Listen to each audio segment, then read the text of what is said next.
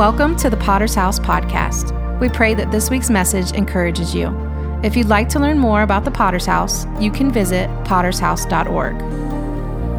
Very quickly to you. Uh, the Lord began to deal with me this morning out of Luke chapter ten. Not really this morning, but the last several days. This is not what I was going to preach this morning. But I feel like the Lord modeled for us, illustrated for us today, what happens when Luke chapter ten manifests in our life. It's Luke chapter ten, right around verse thirty-eight. The Bible introduces us, and really doesn't introduce, we've, we've known them, but brings us into a moment that Jesus passed by the house of Mary, Martha, and Lazarus. And the Bible said they welcomed him into their house. And the Bible said that Martha was cumbered about by much, the Bible said serving. And that word cumbered means to be distracted or heavy. She was distracted by much. You put what you want in there. Serving is what the Bible said, responsibility. She was basically cleaning her house, trying to get the house ready for Jesus. There's a principle within the principle here that if you keep your house ready, you'll never have to get your house ready. So that when he comes, you're not distracted, but you can focus on the one who just stepped in the room. And Martha is busy serving. He just stopped playing. We're now in dangerous territory. I'm just kidding. I told him to stop. And Martha is cumbered about. And I, I began to think about that because we, as the body of Christ, are oftentimes so distracted that when he comes in the room, we miss him. That when he comes in a house, we miss him. And so here she is serving, she's busy doing good things.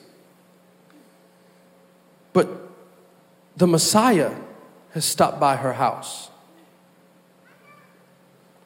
And bear with me because I'm, I'm piecing all this together as we go here. I'm just following the Lord. It's a word for us right now. And I begin to think about how many times in my life I became Martha. That I was doing good things. Busy with the, even busy with the things of God. And he would come. And I was too distracted to see him. You know, I, I begin to think this week about one of the deceptive, I want to call it a heresy, but it's a half-truth. This idea of calling and destiny and purpose. Because I think a lot of times, what... In, in Revelation chapter two, Jesus is speaking to the church of Ephesus, and he says to them, I see your works. And he says, they are good works. Y'all tracking with me? Kind of sounds like Martha. They are good works. That word good means desirable. They are desirable works. He said, I see your perseverance, that you don't suffer that woman Jezebel. And then he said, I've got this thing against you. You have left your first love. And he says, repent from where you have fallen.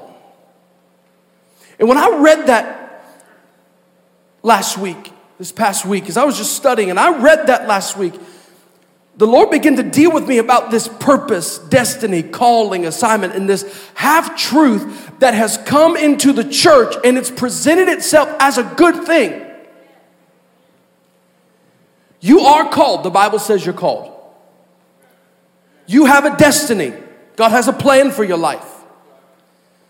But me preaching is not my purpose. It is my assignment.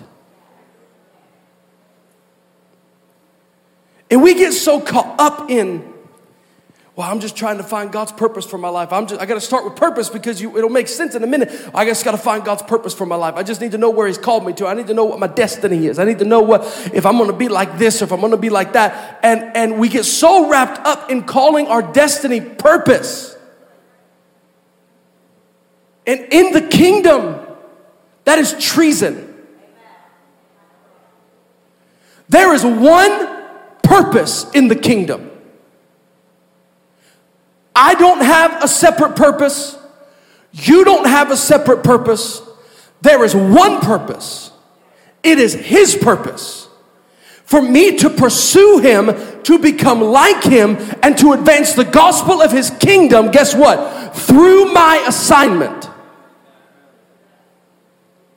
We are so notoriety driven that we want the title. We want the microphone. We will leave churches if the church don't let us preach enough. It's quiet. Not only will we leave the church, but we'll bash the church. Well, they didn't take care of my destiny. They didn't take care of my calling. I'm not trying to teach you how to preach. I'm not trying to give you an opportunity.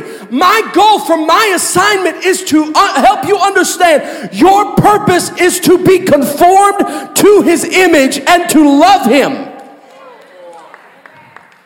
And from the place of purpose, when I love Him, when I am spending time with Him, when I am conformed to His image, I am more equipped in my assignment. We're so focused on, preacher, tell me what I'm going to do with my life. If you don't know, I don't know. But I'll tell you the first step you need to take. Develop a prayer life. I'll tell you the first step you need to take. Start fasting. Fall so deeply in love with Jesus that the thought of having an affair with Him makes you sick. Uh, you know, um, when Damerson and I were dating, uh, we would go to restaurants with uh, her, her cousins. And, you, you know, we started dating. Uh, she was sixteen, I was eighteen. But um, we started liking each other when I was fourteen and she was twelve. We got a, we got a history here. But we would go as a fifteen and thirteen-year-old to these restaurants. And her cousins would just shout out, oh my goodness, he proposed, to the whole restaurant as loud as they could. And I remember being so embarrassed. And then I proposed to her. And I wanted to walk into every store, into every, it was like Elf. I wanted to go, I'm in love, I'm in love, and I don't care who knows it. Right?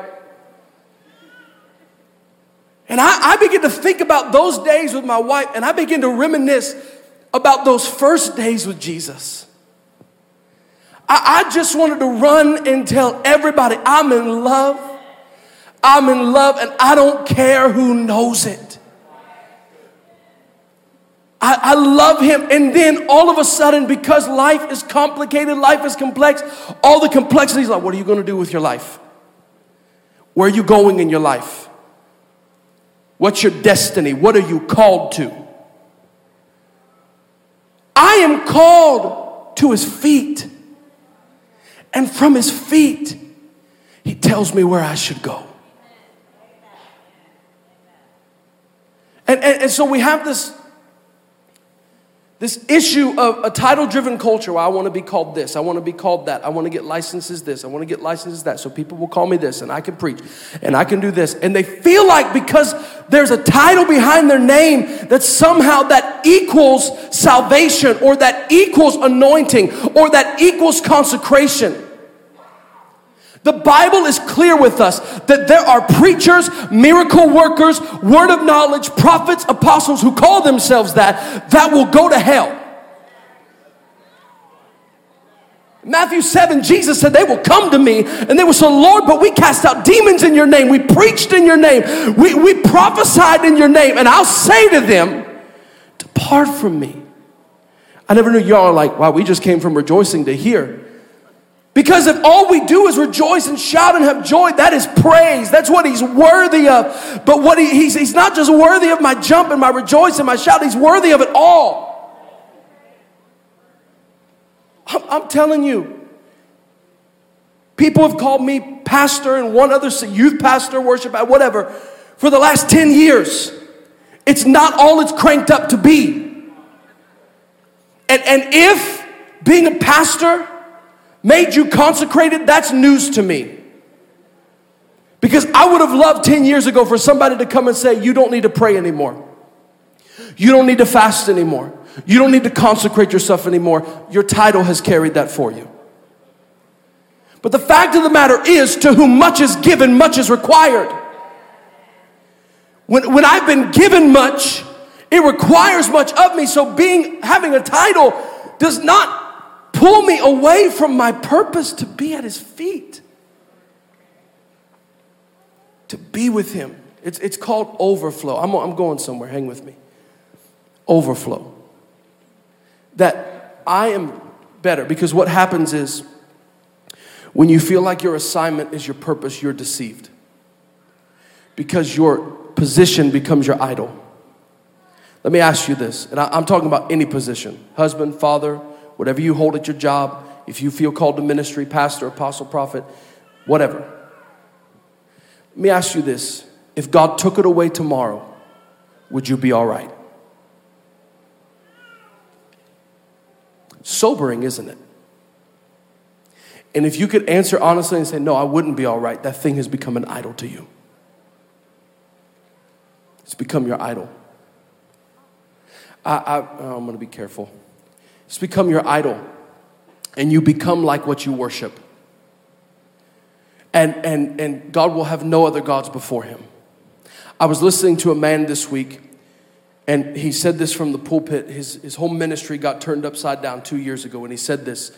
He said, God will tear down a ministry to save a man. He will tear down a ministry to save a man. God will have no idols before him. And, and so I say all this to say we've become Martha. Y'all with me? Thank you to the three people over here. And the rest of you that are begrudgingly saying yes, wishing I'd hurry up. We've become Martha. We've become like her who prepared the house. Jesus came in, and she wouldn't stop what she was doing, because she had more identity in what she was doing than the one who just walked in the house. Come on. I, I, there's a reason, you know, I say this today, and I'm not really preaching because I didn't really take a text. I'm going to be done in a minute. Y'all know that when I preach, I preach long. I don't have to preach. I, I started preaching thirty-five minutes past when I normally do. I don't have to preach. Why? My identity is not in preaching.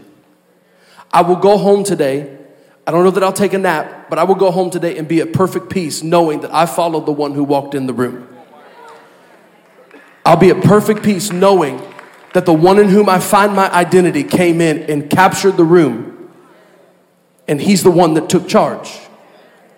I don't have to preach, but I feel the unction to, to let you know that you need to shift from being Martha to being Mary. The Spirit of the Lord came in this room, I mean, as we were praying at the beginning of service. And some of us walked in this room with the week's burden on us, thinking about what happened this week, rehearsing what happened this week. What do I got to do this week? What's happening later today? And you walked in like Martha. And the Spirit of the Lord was here, and you didn't even recognize it, because of the burden of life that you've chosen to give your focus to rather than him. Jesus walked in, and Mary said, I don't care what I have to do, what has happened to me, what I'm doing later. He walked in the room. He deserves my attention. And it's one thing for Mary to sit at his feet. It's another thing to listen to what Jesus said about it. Because Martha came over to Jesus. Isn't it just like us? Martha came to Jesus and said, "Would you please tell Mary to help me? Will you please tell her to get up off her lazy bum and help me?" And Jesus looked at Martha. He said, "Martha, Martha." So loving, so compassionate, but probably wishing he could take her by the arm and place her at his feet. Say, "Sit here. Martha, Martha, you are distracted. Mary," listen, "has chosen the good thing." In fact, some versions say one thing. And he said, "This thing will not be taken from her." It takes a lot for a Martha to become a Mary, but it doesn't take much for a Mary to become Martha. And he said, "What do you mean by that?" I mean that people who live in his presence, people who sit at his feet, live in that place. They're aware. I can go to work at his feet. I can be a husband. I can be a wife. I can be a father, a mother at his feet. And I can be aware in those times in the day when the Holy Spirit just whispers, "Come away." I could be aware enough to say, "I'm going to drop what I'm doing because what I'm doing doesn't matter when he says come." And Mary sat at his feet. And, and so I say this today because, you know, we, we come in here, we've rejoiced, we've shouted, we've jumped, we've worshiped. But these are mindsets. These are mindsets. I've been in church all thirty-one years of my life.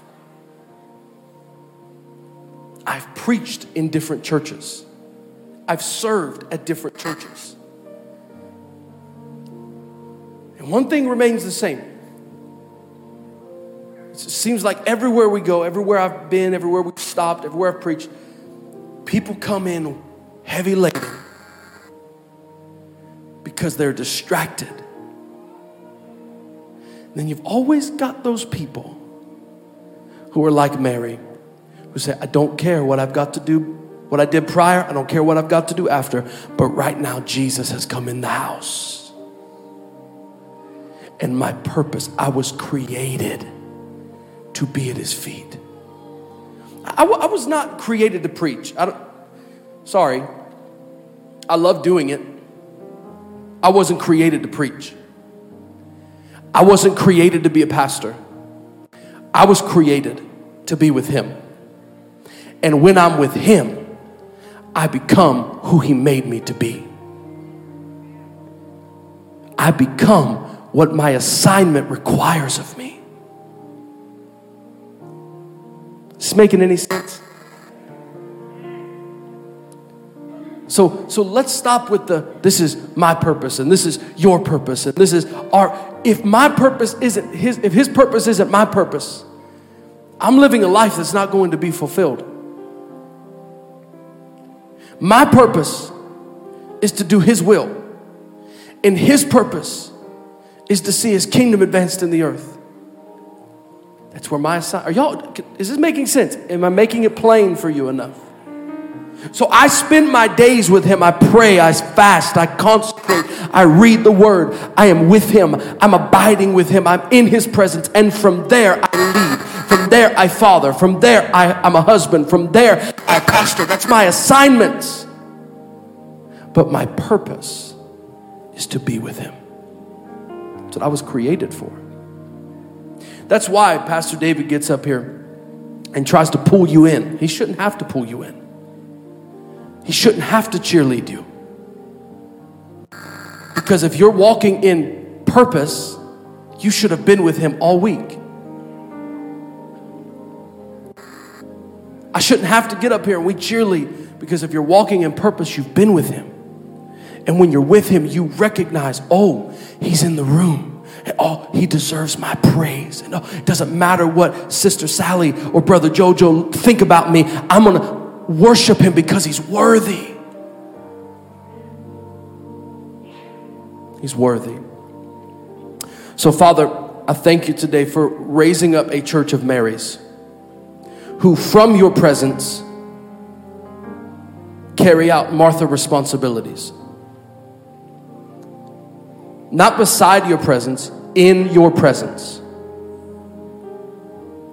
Father, help us find purpose in your presence, your purpose, your will. Forgive us for trying to accomplish any purpose besides yours. Lay it out plain for us, Holy Spirit. And to you we give the honor and the glory and the praise. And everybody who believes it, shout amen. And amen. Put your hands up. Thank you for joining us for this week's message. And thanks to those of you who give so generously to make things like this possible. You can click the link in the description or go to potters house dot org for more details and to see the exciting things happening here at the church and how you can get involved. We encourage you to share this week's message with your friends and family. We look forward to seeing you next week.